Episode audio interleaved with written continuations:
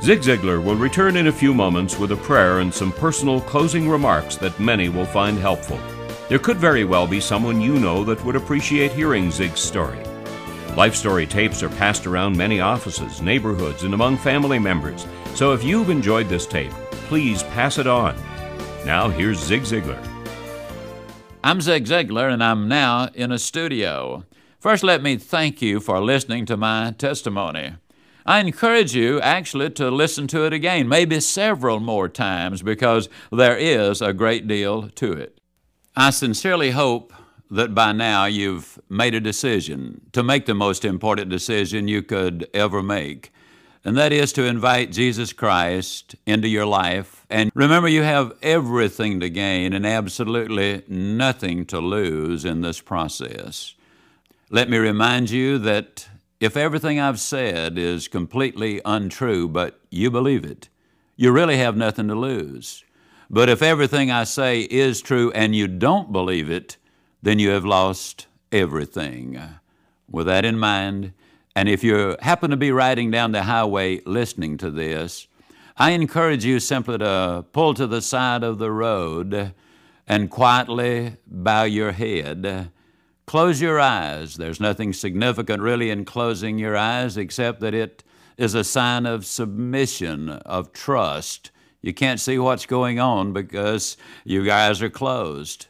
But that trust in Christ is so important. Now, if you're ready, simply in your own mind, uh, you can either silently pray this or even better, repeat these words out loud. Dear Lord, I confess that I am a sinner, and I know that I cannot save myself. So, Lord, I ask you to forgive me of my sins. And I'm going to do what you told me to do in Romans 10 9. I confess with my mouth that Jesus is Lord. I believe in my heart that God raised him from death. And Lord, you told me that if I did that, I'd be saved. So in faith, that's exactly what I'm doing. You told me in Ephesians 2 8 9 that it is by grace, that's the unmerited favor of God. I don't deserve it, but you give it to me because you love me. It is by grace and my faith in you that I will be saved. That I won't be saved because of my works, because if I could save myself, I just might boast. So, Lord, it's trusting in you that will give me that salvation. And so, Lord, I confess that you are my Lord. Invite me into your heaven, Lord. And I am now secure in that knowledge that I am saved. And, oh Lord, I'm so grateful for that. Now, at this moment, you might not, quote, feel any different. Some do, some don't. But let me assure you that you're not saved by your feelings. You're saved by hearing and believing the Word of God. And that's exactly what you've been uh, hearing. My friend, you're saved. If you prayed in your heart the prayer we just voiced, and you and God are the only two who know whether it was in your heart or not. Now I encourage you, study your Bible. Get involved in a Bible believing, Bible teaching church and enjoy the benefits of your salvation now. And may God bless you richly for this most important commitment and decision. Now, let me simply say this if you have prayed to accept Christ, I'd like to take a few more minutes to share with you how you can continue your spiritual journey. In other words, how can you keep it going? How can you maintain this excitement and enthusiasm in this faith of yours? Well, first of all, let me say that the Bible will keep you out of sin, or sin will keep you out of the Bible. In other words, you need to get in God's Word and learn what God has to say. Let me also say that if you do not have a Bible, a complimentary copy of the New Testament in modern English is available to you. All you got to do is call Life Story, and that information is printed on the tape jacket. I urge you, if you haven't got one, get one. I also encourage you to find a Bible teaching church and attend there on a regular basis. There might be some discouraged people there you can encourage, and you will be encouraged by going to such a church.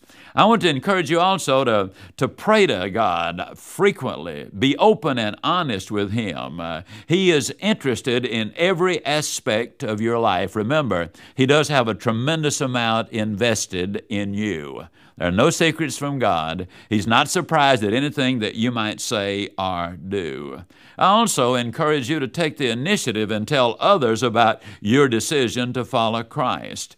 A lot of people, unfortunately, say, well, you know, I will let my life be my story or my witness or whatever. Well, let me emphasize a point. Christ lived the perfect life.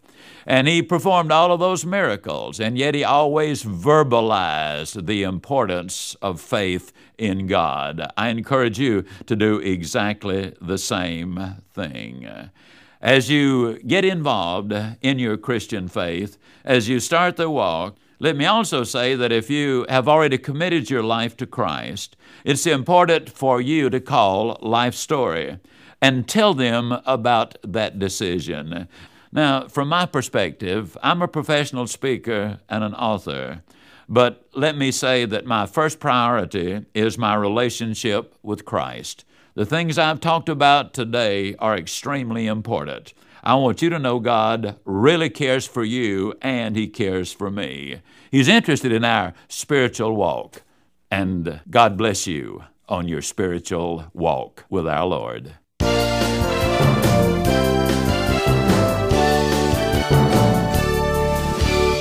You may copy this recording according to Kingdom's free access policy. For quantity discounts or other life stories, call us toll free at 1 800 661 1141. That's 1 800 661 1141.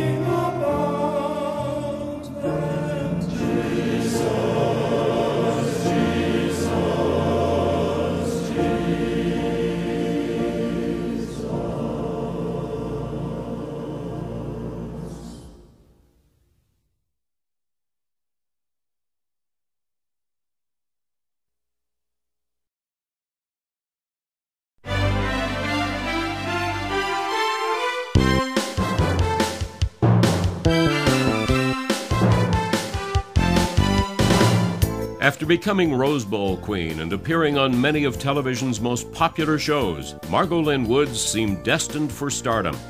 As a spokesperson for a line of international skincare products and star of the first Polaroid television commercial, everything was coming up roses. However, the fairy tale lifestyle was to be short lived. After the parties, premieres, and two failed marriages, she found herself 31 years old, single, and pregnant. Listen now as Margolyn shares her story of life after the Rose Bowl.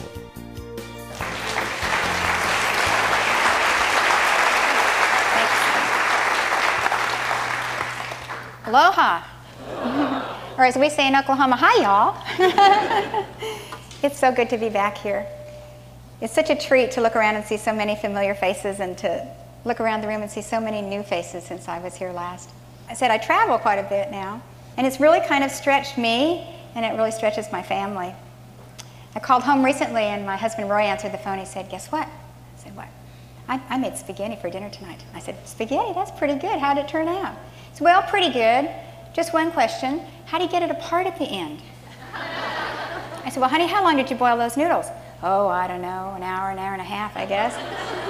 well, what'd you do with it? He said, Well, I just took that big pot and dumped it in the strainer. Came out this great big clump. So I cut it in four pieces, put one piece on each plate, added some ragu, and they just loved it. Is that cute? But the very best story happened the same month. I called home from Wichita, and my 15 year old daughter, Taryn, answered the phone. And she said, Mom, you're never going to believe tonight. I said, What? Because Dad fixed macaroni and cheese. Because we were all sitting in the kitchen doing homework. Dad got the water boiling, added the noodles, helped us with homework. Went back and stirred the noodles, helped us with homework. Stirred the noodles again. Finally, he turned to us and he said, How long does mom stir this before it turns orange? Is that cute? True story. I have a wonderful husband, but he can't cook. I called home last night and he said, You're going to tell a macaroni story, aren't you? I said, Yes, I'm going to tell a macaroni story. It's one of my favorites. He said, You be sure to tell them that if I had the microphone, I could tell better stories on you. and the truth is, he could. And the funny part is that he, he thinks I'm a good cook. anyway, I came today to just share a little bit about my life with you. My life's really different than it was when I grew up. I grew up in Southern California with a brother and sister and a mom and dad, loving family. We were active in our community, in our church, and God was a very important part of our lives. We said prayers every evening, and we said prayers every mealtime. But college was when it became really exciting for me because I became the Tournament of Roses Rose Bowl queen. And all of a sudden, I was caught up in this whole new world of excitement. I spent the entire year traveling with the Grand Marshal of the Parade, Mr. Lawrence Welk. And I was placed on numerous television shows from the Bob Hope Christmas Show to the Andy Williams Show, Carol Burnett Show, Flip Wilson Show, Hollywood Squares. And I even did the very first television commercial for a brand new product called the Polaroid camera. Shows my age. I just loved every minute of it. And although I was a music major in college, I quickly decided that I wanted to have a career in show business. During this time, I had lots of requests to speak mostly to civic clubs and local churches. And I just used this time to share with everyone just how much fun I was having and just how fortunate I felt to have the love that we had in our home. It was at one of these speaking engagements that a man came up to me and he said, You know, Margolyn, I just really appreciate you being here tonight, but I wondered, have you ever asked Jesus Christ to come into your life? And you know, today I'm not real sure what I said to that young man, but I remember thinking, this was the 70s, this must be one of those Jesus freaks that everybody's talking about. because I'd never heard anybody talk like that. And I hope I was gracious, but I definitely remember kind of moving along quickly from that young man. But his words were to come back to me many years later. The parade was absolutely wonderful, certainly the fulfillment of this little girl's dreams. And my head was growing. Boy, I thought my world was going to be stardom. I was incredibly lucky as I started out in the industry. I had three national commercials on the air at the same time, and I became a spokesperson for a product called Rose Milk Skincare Cream. Do, do any of you remember that? With rose milk, you can really feel the difference. That was me. to this very day, I have a whole garage full of Rose Milk Skincare products.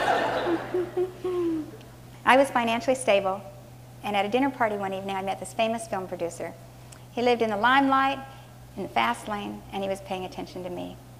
And after a very exciting year of dating, we were married in a star studded ceremony with everyone from Tony Curtis to Hugh Hefner in attendance. And our life was full of parties and premieres, part of the year spent in London, England, and the other part in Beverly Hills, California. But the marriage was short lived, and after just a very few short years, we divorced. And as awful as divorce can be, I wasn't that terribly upset about it. You see, because I was positively sure that if I could just find a husband who was out of show business, I'd be perfectly happy. So after, I don't know, maybe 400 blind dates, it seemed like, I showed up for lunch one day on a blind date, and you have to picture this. This was Beverly Hills. And I walked into this restaurant, and standing across the room was a man in a cowboy hat, cowboy boots, and a belt buckle just about this big. and he was so cute. His name was Roy Woods, and I remember thinking, this one could be the one. We just had a wonderful lunch, and he asked me for dinner that evening. But I was shooting a show at that time called Vegas, which shot in Las Vegas, and so I couldn't go out to dinner. And I remember thinking, oh, this is one of those GUs. Do you remember that term? Geographically undesirables. I lived in Los Angeles, he lived in Oklahoma, I worked in Las Vegas, this could never work. But when I arrived in Las Vegas that afternoon, and I opened the door to my room, the entire room was filled with flowers, with a little note that said, until next time, Roy. And I thought, oh my gosh, this guy's not only cute and polite and out of show business, he's romantic. And I think it was just about a month later that we set up a date to go out together. And I remember that month going by so slowly. Do you remember when you really think you've met the right one? And you go over every single thing he said and every single thing that you said, and you go over every word and you think, oh, am I reading more into that than was really there? Or was he truly just the most wonderful man I'd ever met? Well, he called to confirm our date, and he asked me to meet him at his plane. And you can imagine my surprise when I realized that he meant his plane. I thought, oh my gosh, this guy's not only cute and polite, romantic and out of show business, this guy's rich. Truly, after a very few short dates, we really did know that we were right for each other. He wanted to settle down, he wanted children, he wanted to attend church, he was successful, and best of all, he was out of show business. So, after three weeks, we ran off and eloped. Can you just imagine doing that? I have three children here today, and I would kill any one of them. They ran off and eloped after knowing somebody three weeks. I hadn't planned on eloping, but my husband was a professional race car driver. The next race was in Le Mans in France, and it just sounded so romantic to up and elope. I um, tried to find my parents to let them know, and I couldn't find them. And um, it was a really, I really wanted them to be a part of this part of my life because they'd been a big part of my life and they were very close and they were very disappointed in my marriage but very supportive during my um, divorce. Couldn't find them, but I did it anyway. Flew to Las Vegas, got married on the strip, pink chapel with a big sign that said, all checks okay.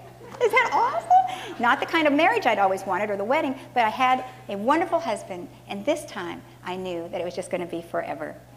And our honeymoon was awesome. It was in the south of France, limousines, wonderful hotels, lots of shopping, and filled with lots of love. And finally located my parents. And after a very long pause, my mother said, Well, honey, you must be really happy if you're going to move to Oklahoma. and today she says that's not exactly how she remembers saying that, but that's kind of how I remember her saying it to me. And she wished us all the best. And truly, it seemed like we had the best. I quit show business. I moved to Oklahoma City, and life truly seemed perfect.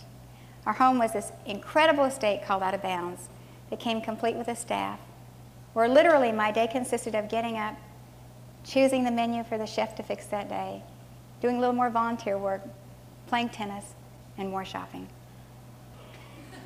This marriage also came with two stepdaughters, two girls whom I had never met, obviously, I only knew their dad three weeks, two girls who were totally shocked at their dad's remarriage. And that was a very difficult part of our lives for a short time. For a while, everything else, though, seemed wonderful. Our lives were filled with benefits and private planes, wonderful trips, lots of love. It was truly a lifestyle that I'd only read about in romance novels. But after several years on the race car circuit, I was sort of ready to settle down. When I asked him about maybe giving up racing, at the very top of his career. he said, Sure, someday, but not now. When I asked him about having children, I got the same answer. When I asked him about going to church, he said, On my golf day? And when I asked him to at least come home at 6 o'clock in the evening so we could sit down and have dinner together, he reminded me how lucky I was to have him. Well, I thought I had done the big favor in this marriage. I had quit show business, I had moved to Oklahoma City. And you know, I'm sure that people that looked at our lives must have just thought we had everything. But neither one of us were very happy. And I sure recognized the signs of a marriage in trouble because I'd been there before. But there was a family in Oklahoma City that befriended me, the Hartzog family. And while Roy was off playing golf or when he was on a racing trip, the Hartzogs, along with their seven children, came by and picked me up and took me to church with them. So it was Gretchen that I turned to now, and I just cried on her shoulder for hours. And she listened to me. And she finally asked me that question that that young man had asked so many years before. She said, Margolyn, have you ever thought about making Jesus Christ a part of your life? She went on to explain that to truly be a child of God, I had to take that first step. I had to ask Jesus Christ to come in and be a part of my life. And you know what? I couldn't believe what I was hearing. Because you see, although my life probably didn't reflect it at that time, I thought I was a Christian. I'd grown up in the church. We were in those church doors every time the doors were open. I sang in a choir. I was part of a youth group. But until that day, I had never heard that to truly be a child of God, to truly know that my destiny would be eternity with Him, I had to take that first step and ask Jesus Christ to come in and be a part of my life. And then she asked me right there, Margolyn, you want to pray a prayer with me today and ask Jesus to come in? Well, my life wasn't working out very well with me in charge. So I did. I prayed a prayer with her that day, a prayer that went something like this Dear Lord, I need you. I thank you for dying for me. I open that door of my life and ask you to come in as my Savior, as my Lord. Thank you for forgiving me, and thank you for your incredible gift of eternal life with you. And now please make me to that kind of woman that you would have me be. And I know it's different for everyone, but for me, it was sort of like this light came on in my life. Proverbs 122 says, Behold, I will pour out my spirit on you, and I will make my words known to you. I now knew why I was always searching for things to make me happy. I had depended on money and accolades and husbands to fill a void in my life, a void that only Jesus Christ could fill. But I didn't know that before. And you know what? I know so many people who are just like me. They don't say exactly the same things, but they say things like, sort of, oh, when we get all our kids out of college, or oh, when we get to buy that house, or oh, when we get to go on that vacation. And you know what? They're doing the same thing. They're holding happiness out here, thinking those things, those times, those vacations, that's going to bring them happiness. And you know what? They're missing it. They're totally missing it. Because true happiness and true peace comes from having that void filled with Jesus Christ and having Him be there for the good times and the bad times. You know, something I've really learned this last year, especially, is that true happiness and true peace is not the absence of trials, it's the presence of God. You know, I feel really lucky because I've been given some of those things that people really think are going to be true happiness. And you know, they are happiness for a short time, but none of them are lasting happiness. I know now that I needed the Lord to be in the center of my life because He has a plan and a purpose for my life, just as He has for each and every person in this room. And simply by asking Him into your life, we have this incredible promise of eternal life with Him. Well, I'd heard of the term unequally yoked, and as I got closer to the Lord through fellowship with other Christians and Bible study, prayer, my church family. Roy moved further and further away from me. Till finally, because of infidelity, I felt like I had to leave this marriage. I didn't want to stay in Oklahoma. I sure didn't want to go back to California. So I moved to Colorado. And with the help of friends, I started to put my life back together. And you know, I felt like such a failure. I felt like I'd been given what most people only dream about in their lives. It hadn't been enough for me. I used to go to bed with a real ache in my heart. I think the only comfort seemed to come through prayer. I used to pray every night that Roy might find the peace and the love that I'd found knowing Jesus Christ. And I prayed that God might deliver Roy from his worldly ways. And I used to pray that he'd be surrounded by Christians. But I never once prayed that he'd be given back to me because the pain was just too deep. And perhaps unless you've gone through infidelity, you may not be aware of the incredible pain that that can evoke. I was also very angry. But a new friend in this new church came up to me one day and she said, Margolyn, I hear your anger and I just wonder have you thought about giving it over to God? Maybe the anger you're holding on to and it's so evident right now might be in the way of something God has in, in mind for you down the road. I want you to know that I felt very justified in holding on to that anger. It was very hard for me to want a prayer to God, asking to take that away. But I also had this new desire in my heart, and that was to please God, and that was stronger than wanting to hold on to that anger. So I did. I prayed a prayer with that lady that day, asking that God would change my heart towards my husband. It's true, I think, that time does help to heal our hurts. New friends and a busy new life help to diminish much of that pain. Over about a year later, there was a knock at my door, suitcase in hand, and it was Roy, and he wanted to start over. Well, the divorce had gone through, but I let him move right back in for a while. And things were pretty good for a short time. I thought we had a really good chance of working things out. We were starting fresh. We were in a new town. I was beginning to trust him again. But the world's fast lane still had a hold of Roy, and I came home to a note one day that said he'd left. And I was shattered because a month later I realized that I was pregnant. I had wanted children all of my life. And now I found myself 31 years old, single, with two marriages behind me, and pregnant. And I was devastated. All I could think about was, what have I done? What was I going to do? Who could I even tell? And I think for the first couple of months, I simply felt sorry for myself. And then I think God put on my heart that I was carrying a baby because I started looking at every baby's face and wondering if my little baby was a girl or a boy. My baby was healthy. And I remember going for a checkup and walking into that waiting room with all those happy, expecting moms. I just wanted to turn around and leave. But I didn't. Instead, I filled out forms that labeled me a single mom. And my emotions were really on edge when I went into that doctor's office. And when he examined me and announced that there was a healthy baby growing inside of me, the tears just flowed. I finally got back down on those knees and asked for forgiveness and asked that God would stay really close to me while I had this baby.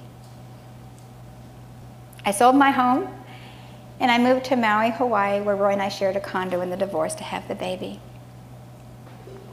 And God is so good. That very first Sunday, a friend, a new friend, Wanda Phillips, invited me to Hope Chapel. And I remember walking in the front doors with the Cocals standing there handing out the programs. Everybody was so warm and so welcoming, and I was hurting so bad and so lonely. And I thought about that last week as I walked in the doors of this church. I saw so many people I didn't know, and I saw so many people come up to me and they knew I was new and they welcomed me and they were caring and they were thoughtful. And I commend you as a church for that because you never know who's coming in that door and who's hurting and who really needs someone to love them. And you know what? My kids felt that too last week. They went into the youth group and they came back and said, Mom, everybody talked to us. That's wonderful. You just never know. It might be a, a kid that needs that touch. And I commend you.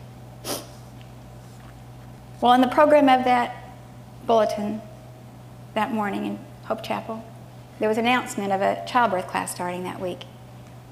So I mustered up the courage and I showed up at this home where all of these happy, expecting parents were gathered to share in a childbirth class.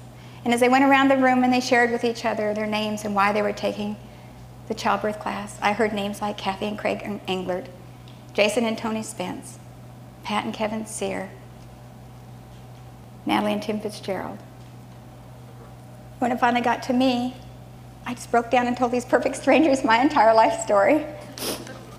And today I'm so thankful for that group of Christian husbands and wives who literally put their arms around me and helped me through a very difficult time. They were true friends. They reached out to me, they included me in Bible studies, they took me to birthday parties, and they prayed with me. And after a few months, there was another knock at my door. It was Roy, suitcase in hand, and he was wanting to start over again. This time, he had worked through some worldly problems, and he truly was ready to start over. And boy, he started attending church with me. He started attending those childbirth classes. And boy, were those Christian husbands ready for him. This is my favorite part of my husband's testimony because he shares that he began to see that these men had a high in their lives without drugs and expensive toys. And he began to have a great respect for their lifestyles and for the way they treated their wives. Roy continued to attend church. And one day, when Pastor Craig asked if there was anyone out there who wanted to give their lives over to Jesus Christ, in tears, my husband accepted Jesus Christ as his Lord and Savior. I truly believe that it's a miracle that God can put a marriage back together again. If anyone had told me that I would trust my husband again and that I would fall in love with him all over again, I would never have believed it. We were married shortly after that, after counseling with Craig, and just before the birth of our precious little girl, Taryn, who's now 15 years old. And you know, I look back on that time when that bold lady came up to me in Colorado and suggested I pray that prayer asking God to change my heart towards my husband. And I'm so thankful for her today. And I wonder if I'd have the blessings I have in my life today if I hadn't prayed that prayer with her that day. The Lord really grew us up in those next few years here at Hope Chapel with great friends, great teaching from Craig, Bible study at Finney Patterson's and the Barrera's house fellowship and koinonia groups and Logos with Jason. And I believe we have a wonderful marriage now. And I believe it's because we have our lives centered around the Lord. It's not perfect and it's not without problems. But as it says in Ephesians, we try not to let the sun set on our anger. We're both very stubborn people. We can stay up very late before one of us will turn to the other and go, okay, I'm sorry. but we do it. We try to be good stewards of all the blessings that God has given us. Proverbs 3 9 says to honor the Lord from your wealth. We try to grow in the Lord through fellowship with other Christians, our church, through Bible study, and through praying together. I honestly feel that one of God's greatest gifts in marriage is the ability to pray together as husband and wife. We've been married 20 years now, and the Lord has also blessed us with identical twin boys, Matthew and Adam, who are now 14 years old. And those two daughters that I was so at odds with in the beginning of the story are now integral parts of our family, along with a wonderful new son in law and a beautiful granddaughter named Megan. We moved from Hawaii, and we've been living on a farm now for just about nine years. And this farm has proven to be just an incredible blessing for us because not only has it given us a chance to get closer as a family, but I truly believe it's given us a chance to get to know God better. Do we have any farmers in the group? Couple. Well, you may know, but I didn't know. I raise sheep. Did you know that every sheep is different? Every single sheep. I can tell you which of my sheep is ornery, which one's real sweet, which one's gentle, which one's greedy, which one you never want to turn your back on. And you know what? I think of all the times in the Bible that God calls us his sheep. You know what? He doesn't see us as a flock. He sees us as individuals, just as I see my sheep. And he desires for us to be close to him. I consider my life now complete. I no longer look for things to make me happy because they never did and they never will. I start my day every day with God. I heard someone one time say that she gets up and reports for duty, and I kind of like that, so I think of myself as getting up and reporting for duty.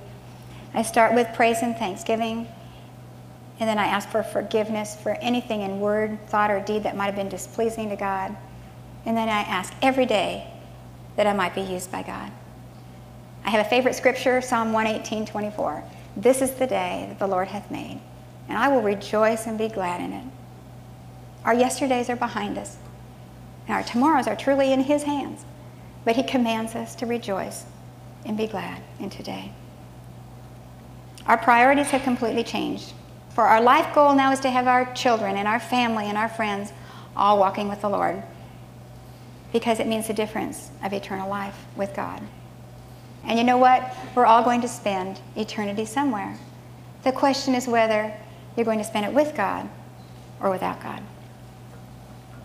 I find that to be a very humbling responsibility. But I also believe, as it says in the Bible, that all things are possible through Christ Jesus because he is the way and the truth and the life in my life today. September 10th, I lost my dad. When I got that call on an early Friday morning I was just totally brokenhearted. But I believe the Bible is the inspired Word of God. And it says in the Bible that our days are numbered in a book of life. And so I know that I know that I know that in heaven that morning, heaven was rejoicing, saying, Ole Johnson's coming home. He's coming home. And you see, none of us in this room knows when our number is up in that book of life. And one of the reasons I accepted an invitation to come and speak today was to encourage you to see what an incredible difference Jesus Christ can make in your life if you've never let him be a part of it. And you know, in a room this size, there's just bound to be someone who is like me. Perhaps you grew up in the church. Perhaps you were part of a choir. Maybe you were part of a youth group. But until today, maybe you didn't realize that to truly be a child of God, to truly know that you're going to spend eternity with God, you have to take that first step.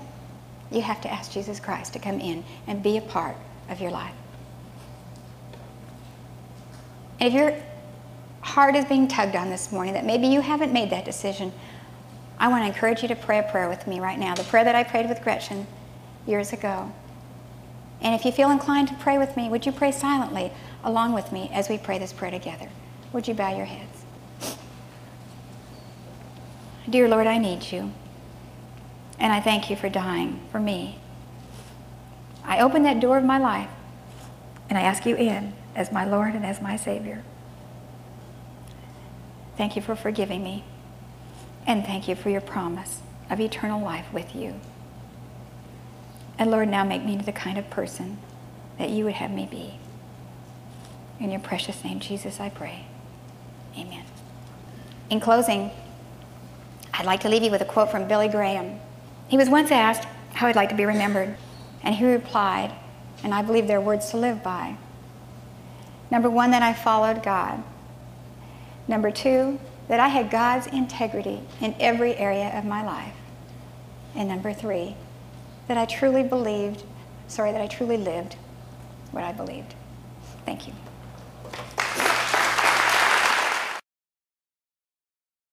Thank you for listening to my life story today. And if you prayed that prayer with me for the very first time, may I share with you some thoughts on how to continue your spiritual journey? I strongly encourage you to begin reading God's Word daily. A good place to start might be in the Gospel of John. Secondly, I want to suggest that you find a good Bible teaching church and then attend there on a regular basis. And third, pray. Pray daily and be open and honest with God. He loves you and He knows what you're going through. And finally, when Jesus died on that cross, He was basically saying, I would rather suffer a painful and horrible death than to live eternity without you. So you see, He desires to have every person come to a saving relationship in Him. So remember, to share your decision for Christ with others. And may God bless you as you continue your spiritual journey. Thank you.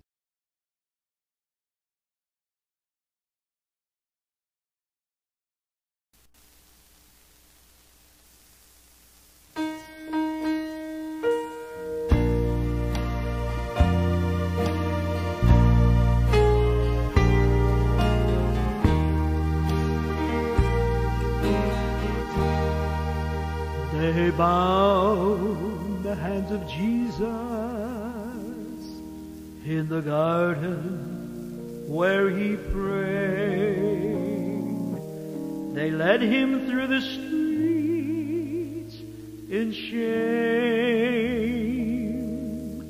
They spat upon the Savior, so pure and free from sin. They said, Crucify him, he's to blame. Upon that precious head they placed a crown of thorns. They laughed and said, Behold the King. Then they struck him and they cursed him and they mocked his holy name. All alone he suffered everything.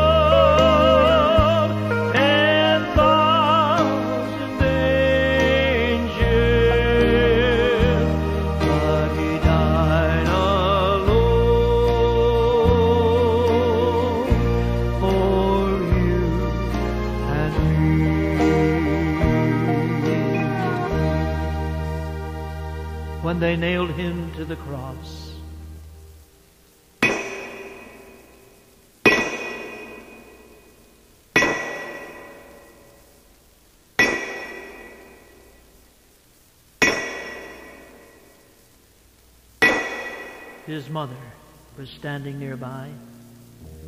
And he looked down and said, Woman, behold thy son.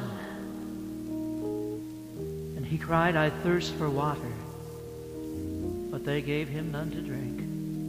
And the sinful work of man was done. To the howling mob he yielded. And my God did not for mercy cry. The cross of shame he bore, and he bore it all alone. And when he cried, It's finished, he gave himself to die. Salvation's wondrous plan was begun. He could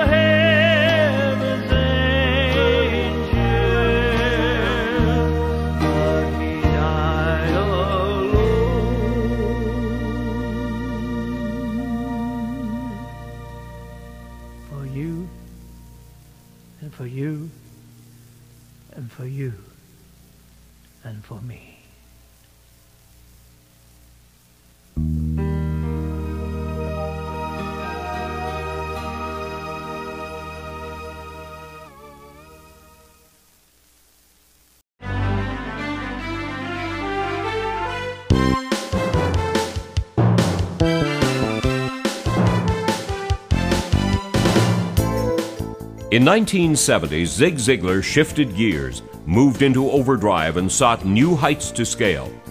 After all, he had finished second in national sales in an organization with over 7,000 salespeople and first in another with over 3,000. Today, as a motivational teacher and trainer, Zig Ziglar is again number one. He is rated by his peers as well as audiences everywhere as one of the best and most versatile. Eight of his ten books have reached bestseller lists as soon as they were published. His appearances on The Today Show, The Phil Donahue Show, CBS's 60 Minutes, and ABC's 2020 have given him worldwide recognition. His appearance on The Hour of Power and The 700 Club have given us a unique glimpse at his personal life and faith. Happily over-married to the redhead, whom he lovingly calls Sugar Baby, he is a committed family man. He is an avid jogger and an enthusiastic golfer. And when Zig Ziglar was 10 days old, well, let's have Zig tell that story himself. Today I'm going to be sharing with you my spiritual journey. Interestingly enough, it started when I was 10 days old. I died that day. Ten days earlier, the doctor had delivered me to my mother and said, You have a perfectly healthy baby boy. Ten days later, he laid me on the bed and said to my mother, He is no more. My grandmother reached down and picked up this lifeless body. And they said she started talking uh, to me. But you, of course, know that she was not talking uh, to me. She was talking uh, to her Heavenly Father. She was pleading for my life. God responded to that prayer, and obviously I did survive. As a child, I watched a widowed mother who lost her husband, who left her with six children, too small to work. There were uh, 12 of us all told. She lost her daughter just a few days later. And so it was a pretty tough childhood. I watched, I watched my mother's incredible faith. Now, as a child, every week we were in church. As a matter of fact, Mrs. L.S. Jones from down the street drove an old Dodge. And she would come in front of our house and sound her horn. And I can see my mother to this day as she would do two things simultaneously. She would reach over and pick up her navy blue hat and put it on the bun on the back of her head. Her long hair was rolled up. And she would reach and get her hat pin. And at the same motion, she would uh, put it all together and say, Let's go, boys. And I'm telling you, we headed for the car. Never occurred to us uh, to not go. We, we didn't think we had a choice.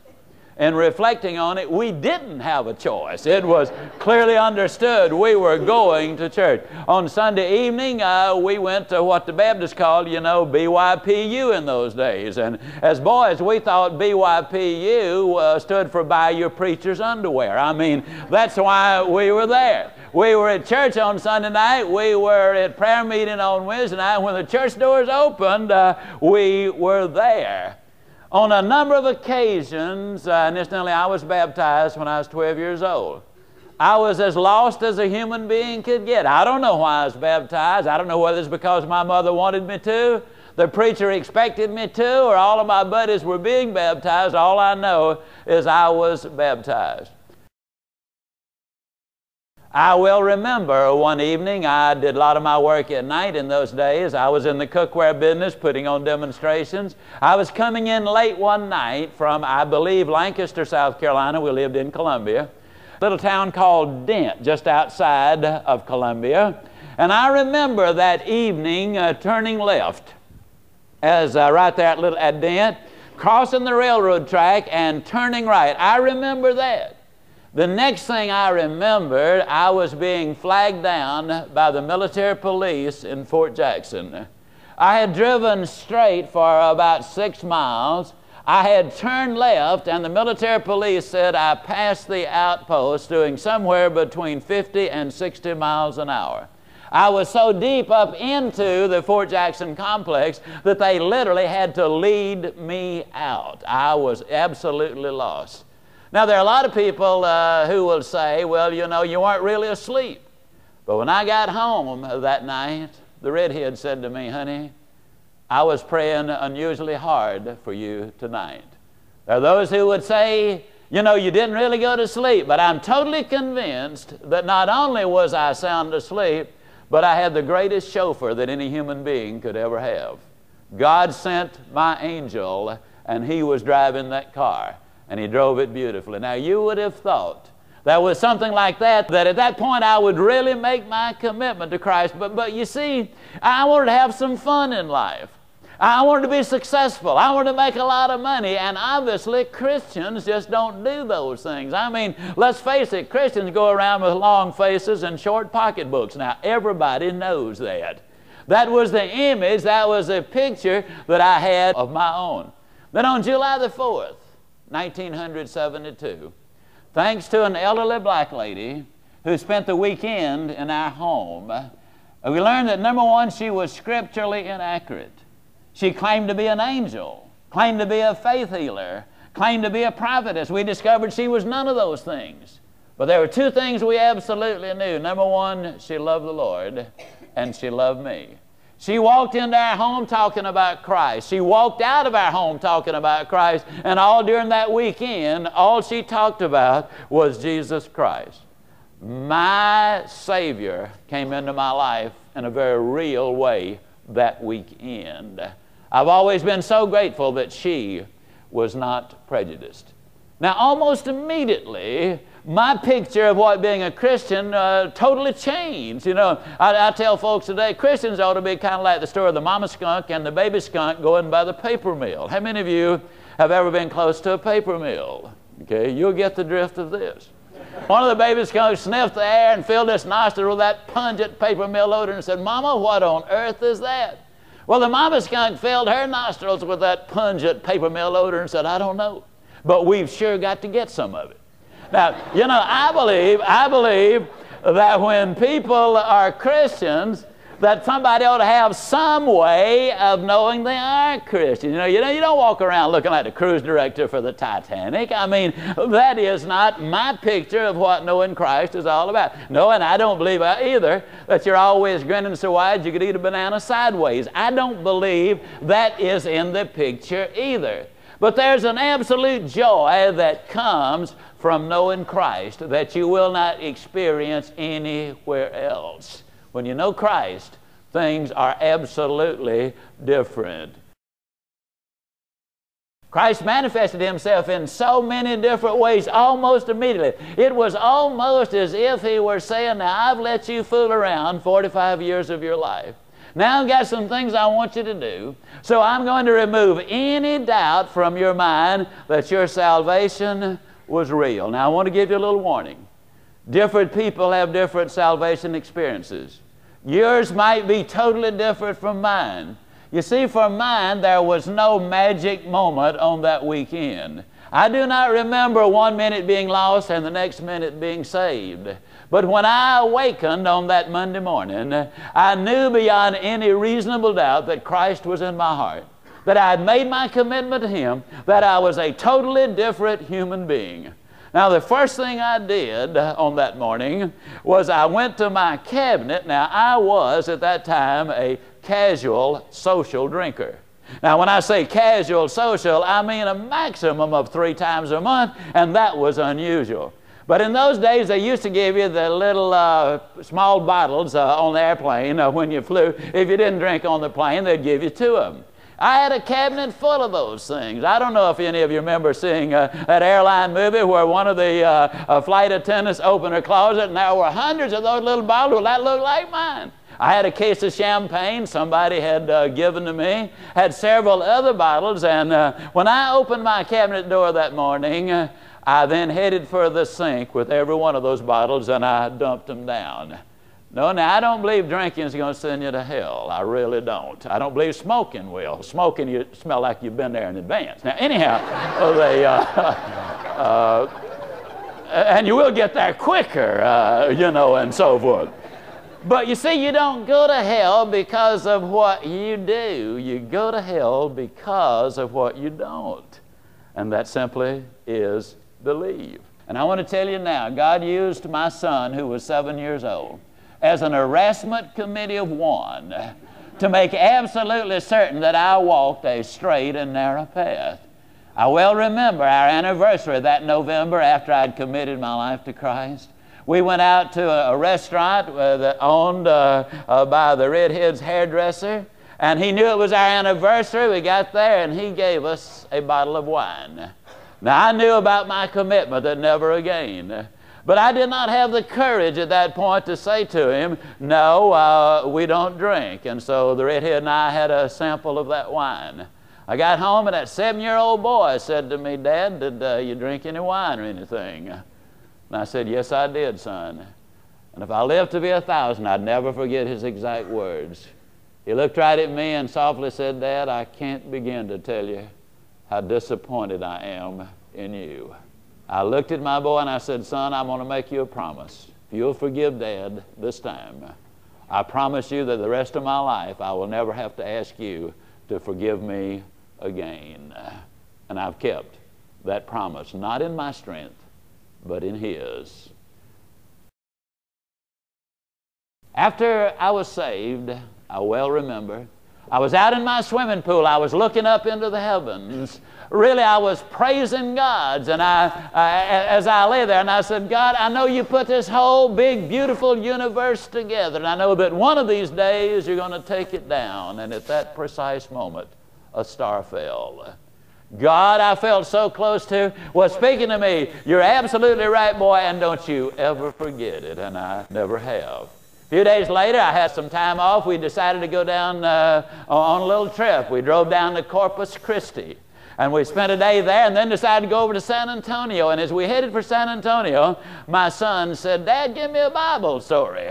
Well, you got to understand that here's a boy whose dad had not been taking him to church, who had not been reading him the Bible, had not been praying with him. See, when we moved to Dallas in uh, August of 1968 from Columbia, South Carolina, we didn't have any friends here. Nobody was saying, let's go to church. Now, in Columbia and other places, we always had friends and they always went to church. And, and we went to church because that is a thing to do.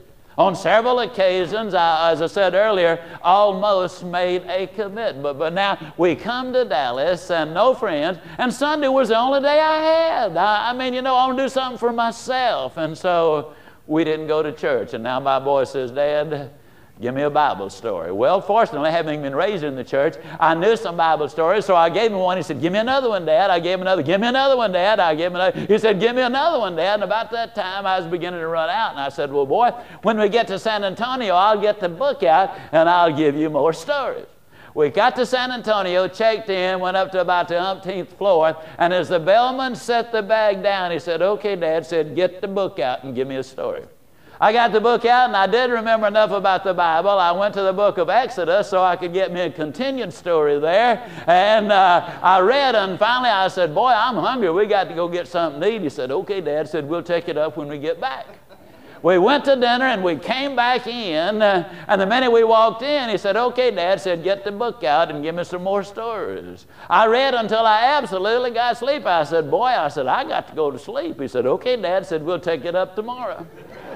We got up the next day, we are going to drive back to Dallas, and normally I drive. But as we headed for the car, he said, Dad said, tell you what, I said, let's let mom drive. You get the book out. I want you to give me a story. God really was using it. You see, when you take that move towards God, you'll find He has already headed in your direction. He's been waiting for you all of your life. We got to Dallas. I went to the bookstore. I got a copy of Taylor's Bible stories, and I started reading uh, the, uh, the, stories to him at age seven. You know, I felt he could relate to that uh, more nearly than he could uh, the old King James, which was so popular in those days.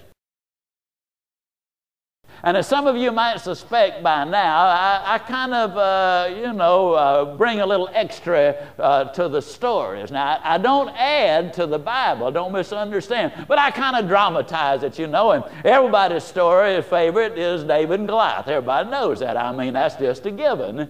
And when we got to David and Goliath, you know, I, as I was dramatizing, you know, talking about big old nine foot plus Goliath, little bitty David hadn't even started shaving yet, and he runs up there and he, he says, asked his brother what that fella doing. And they said, Why, David, can't you see he's challenging us? Now, when you understand, for 40 days and 40 nights, Goliath had been brainwashing them. You dirty dogs, I'll kill you. Send somebody out to fight. And David said, I'll take him on. And they said, David, you're crazy. People get hurt fighting fellows like that. They looked at Goliath, you know, and figured he is too big to hit. David looked at him, knew he is too big to miss.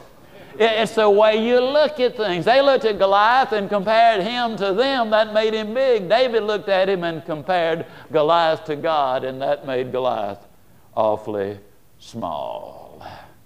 I'm here to tell you.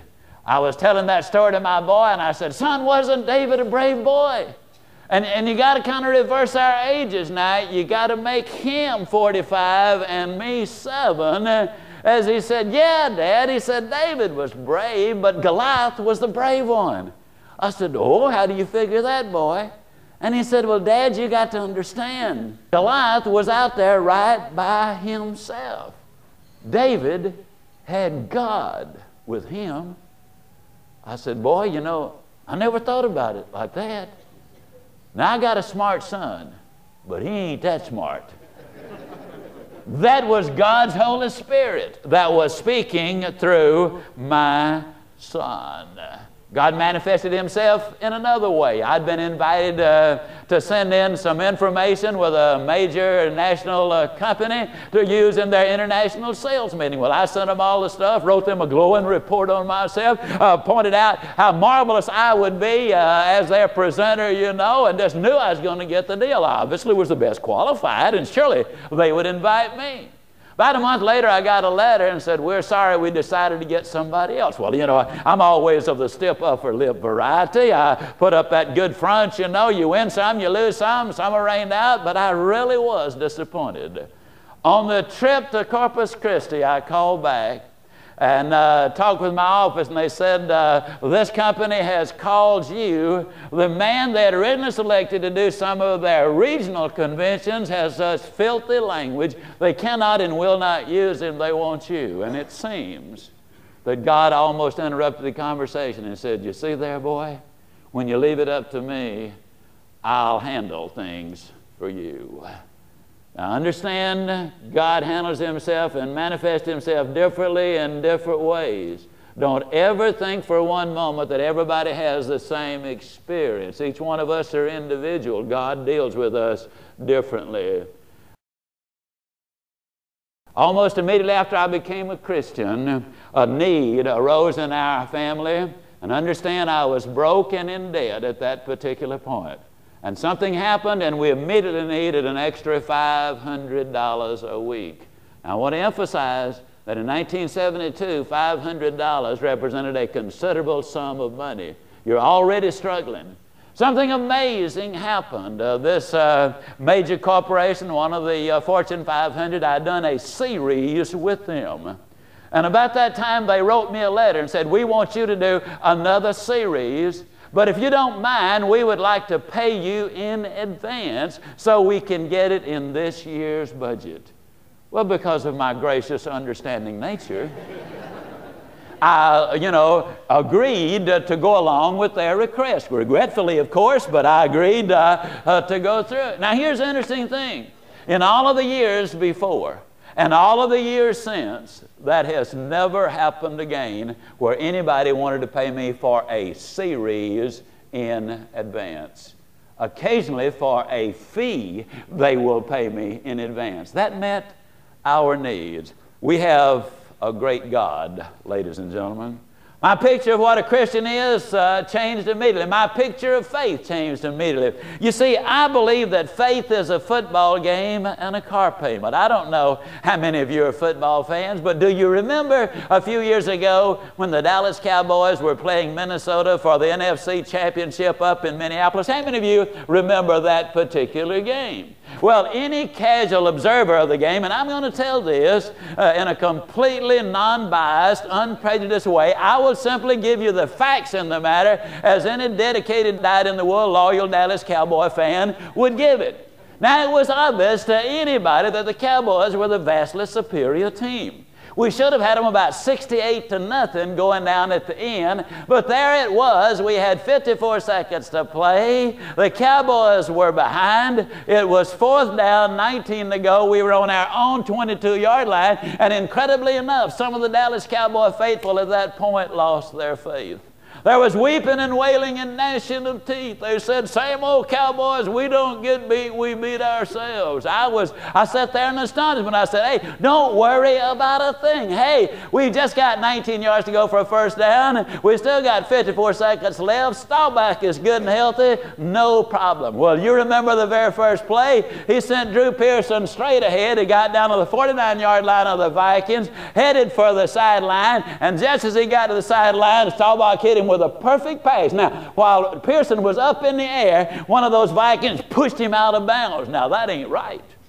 And they caught him at it, and, uh, and, and so we got the ball right there, and the stadium erupted. Everybody jumped up and down, started whooping and sh- shouting and hollering, acting like a bunch of teenagers. I just sat there, never moved. Calm, cool, and collected. Old Ice Water Ziglar. I'm telling you, I had no doubt in my mind about who's going to win that ball game. No way were the Cowboys going to lose. Well, on the very next play, our center had gotten hurt. Instead, on the last one, the substitute center dribbled the ball back to uh, Staubach on the frozen turf. Staubach had to grab it up. He had sent Preston Pearson over the center. Bad pass, incomplete. Everybody moaned and groaned. And I said, hey, don't worry about a thing. We've still got nearly 40 seconds left. It's only a second down. Staubach's still in control. Everything's going to be okay. Well, you remember the next play. He sent Drew Pearson straight for the end zone.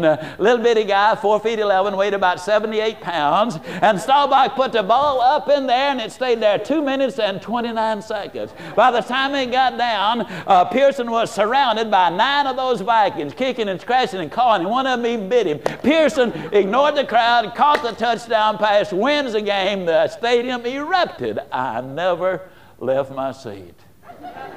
Never was there any doubt in my mind about the outcome of that game. Now, I got to confess, one of the reasons that I was so confident is because I was watching a replay. and you say, Ziglar, you dirty dog. The game was over. Your team had already won. You had absolutely nothing to worry about. And you see, that's what being a Christian is. I never played football. I was too little, too slow, too scared, have a low threshold of pain. I didn't play football, but they tell me that there's a big book of rules. And they tell me that regardless of how good you are, if you break enough of the rules, that you're going to lose the game. Well, in the game of life, there's also a book. But this is a book of love. And I have read this book. I've read the last chapter. I know how the game ends. I know I've already won it. Now, if you know how the game ends and you know you've already won it, doesn't that remove an incredible amount of doubt and fear and frustration and worry out of your life? That's what is exciting to me about knowing Christ. See, I believe faith really is a car payment. I get so amused at the number of people who say, Well, Zig, you know, I have no trouble at all with Genesis 1 1. In the beginning, God created the heavens and the earth. I have no trouble at all believing that Christ broke the bread and fishes and fed the multitude. I have no trouble believing that God split the Red Sea and over 2 million Jews walked through on dry land. I have no trouble whatever believing those mighty miracles of the Bible, but Zig, you see, I got a car payment and it's due next Thursday. Now, God can split all that water He wants to, but He's never dealt with one of these finance companies before. You think of the absurdity of that. Yes, Lord, I know you created the universe, but let me tell you about that woman I married. Lord, I don't believe you could get along with her. Or, Lord, let me tell you about that man I'm married to. Or let me tell you about that teenager or that child of mine. Lord, I know you did all of these other things, but let's face it, you cannot get personal and solve our day to day problems. How absurd can we get?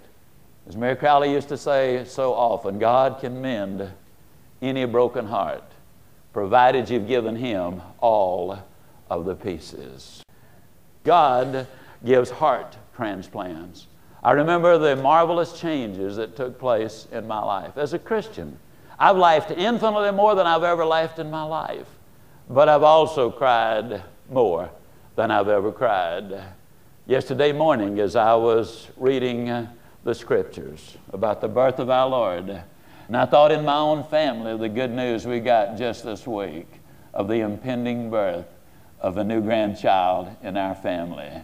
Oh, it's still eight months away, but are we ever excited about it? And as I sat there thinking about that beautiful gift of that precious life that was in uh, my daughter in law's womb, uh, my eyes just filled with tears of gratitude.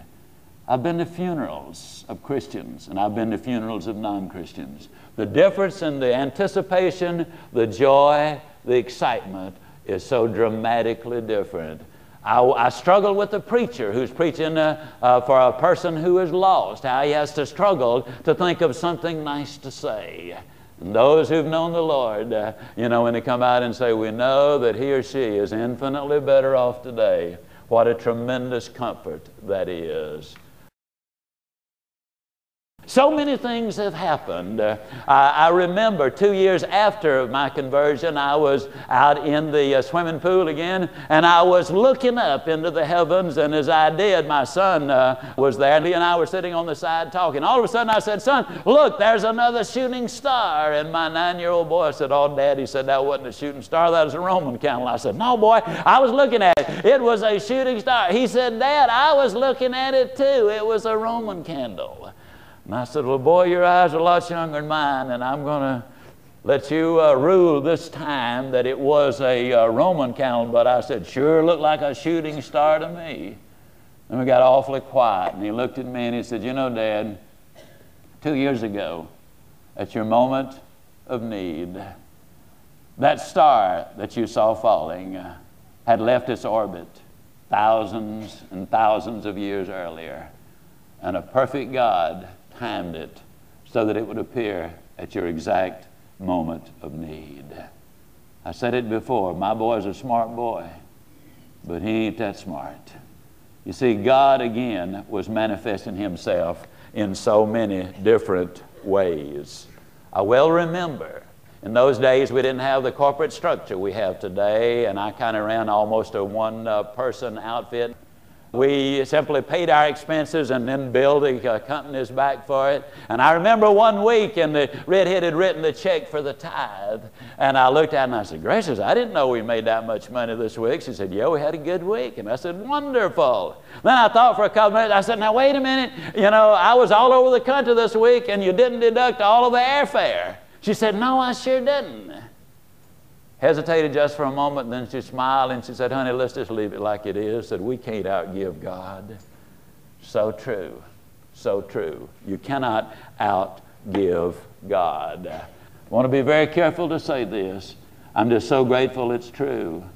Our tithes today and our gifts are substantially more than we were earning uh, before I became a Christian. My taxes are dramatically more than I was earning when I committed my life to Christ.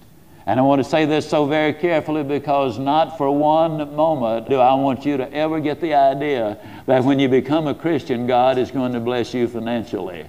The idea that you can name it and claim it is an absolute abomination to the Lord. The idea that you're broke because your faith is not strong enough is absolute heresy. It simply is not true. I know so many Christians, including my mother, the strongest Christian I ever knew in my life, and she never had a dime in her life. God doesn't mind you being prosperous, particularly if you use it for His glory. But God will give to you what is best for you.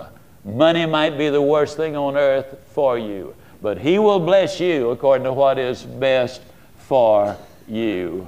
I close with this example.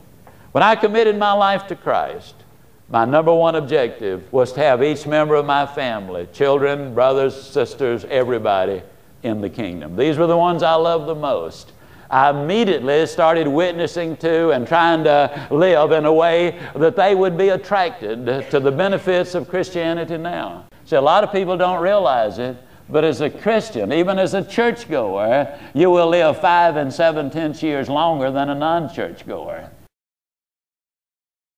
You have 55% less chance of having a one car accident and 60% less chance of having a fatal heart attack. There are some now benefits. There are some other benefits that go along with it. My greatest benefit, I believe, has been in uh, the world of relationship. I always thought I loved that redhead of mine. I really did. The kids always called us the lovebirds. But until I learned to love her through Christ, I did not know what love was all about. We're infinitely closer today after over 47 years of marriage than we've ever been. We talk more, we laugh more, we do more, we have more in common, uh, we go closer by the day. God has opened my eyes and my heart in so many different ways, folks. It just makes such a big difference. One by one, uh, each member of my family came into the kingdom, with the exception of my oldest daughter. She was, quote, an intellectual. A lot of it just didn't make any sense to her. She could see how excited I was. She could see changes in me. But, Dad, you've always been excited about a whole lot of things. And she kind of thought it was a passing fancy. Well, you can only witness so much, even to your own child. And after a period of time, you know, I, I really got, grew a little discouraged. And then one day, the Lord whispered to me, and I want to emphasize a point there too. In 99 and 9 tenths percent of the cases, God speaks to me through His Bible. There have been about five instances in the years I've known Him where I felt so, His presence was so real that I felt He was audibly speaking to me, and obviously He was impressing my mind. But God mostly speaks to me through His Bible. But it seemed on this occasion, God whispered, Why don't you write her a book? And I very quickly said, All right, Lord, we will write her a book. Every word, every phrase, every verse of Scripture, every example, every illustration, every prayer in Confessions of a Happy Christian was put in there with the hope and prayer that it would be instrumental in bringing uh, my daughter to Christ. Well, in the meantime, she had gotten involved with an organization which had a strong witnessing Christian.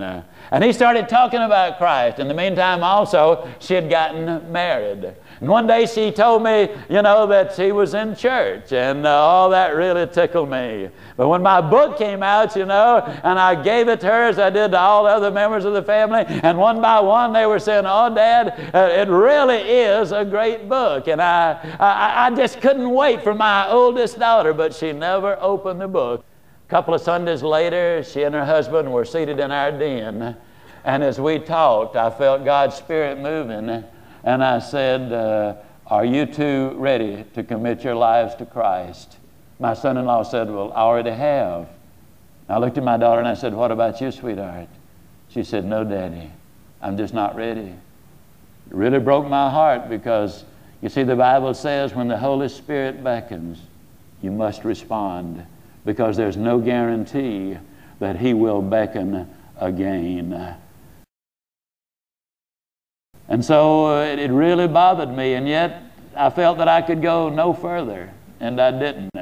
Eight days later, on Monday night, I was doing a seminar here in Dallas. My son in law works with me. He went down and had the display of the books and the tapes there. My son uh, decided to go with me that night, and my daughter went also. When it was all over, and after I'd finished bidding uh, everybody good night, and my son and son in law were loading the books and tapes uh, that were left back down in the car, my daughter was standing in the back, and I walked back to her, and she put her arms around me, and she said, Thank you, Daddy, for finding Jesus Christ when you did. Because had you not found him then, I would not know him uh, now. I grabbed her and I hugged her and I kissed her and I spanked her and I cried. And I hugged her and I kissed her and I spanked her again and I cried some more. And we had made an agreement with my son and son in law that we were going to meet down in the coffee shop and have a bowl of soup. She and I walked on down. We took our seats. I sat here, she on my left.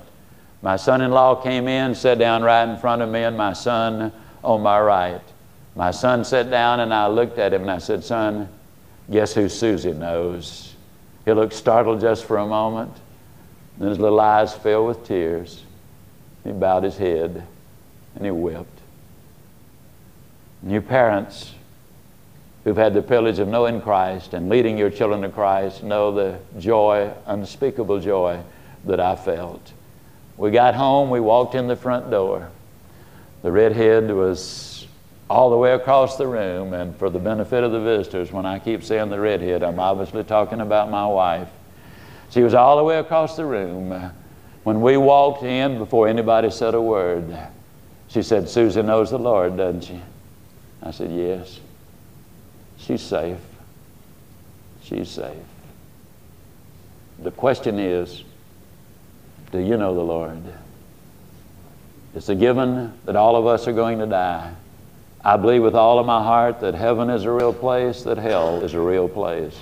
We will go by our choice to one of them. And I say by our choice because you see, God's voted for you, Satan has voted against you, and the deciding vote is going to be yours.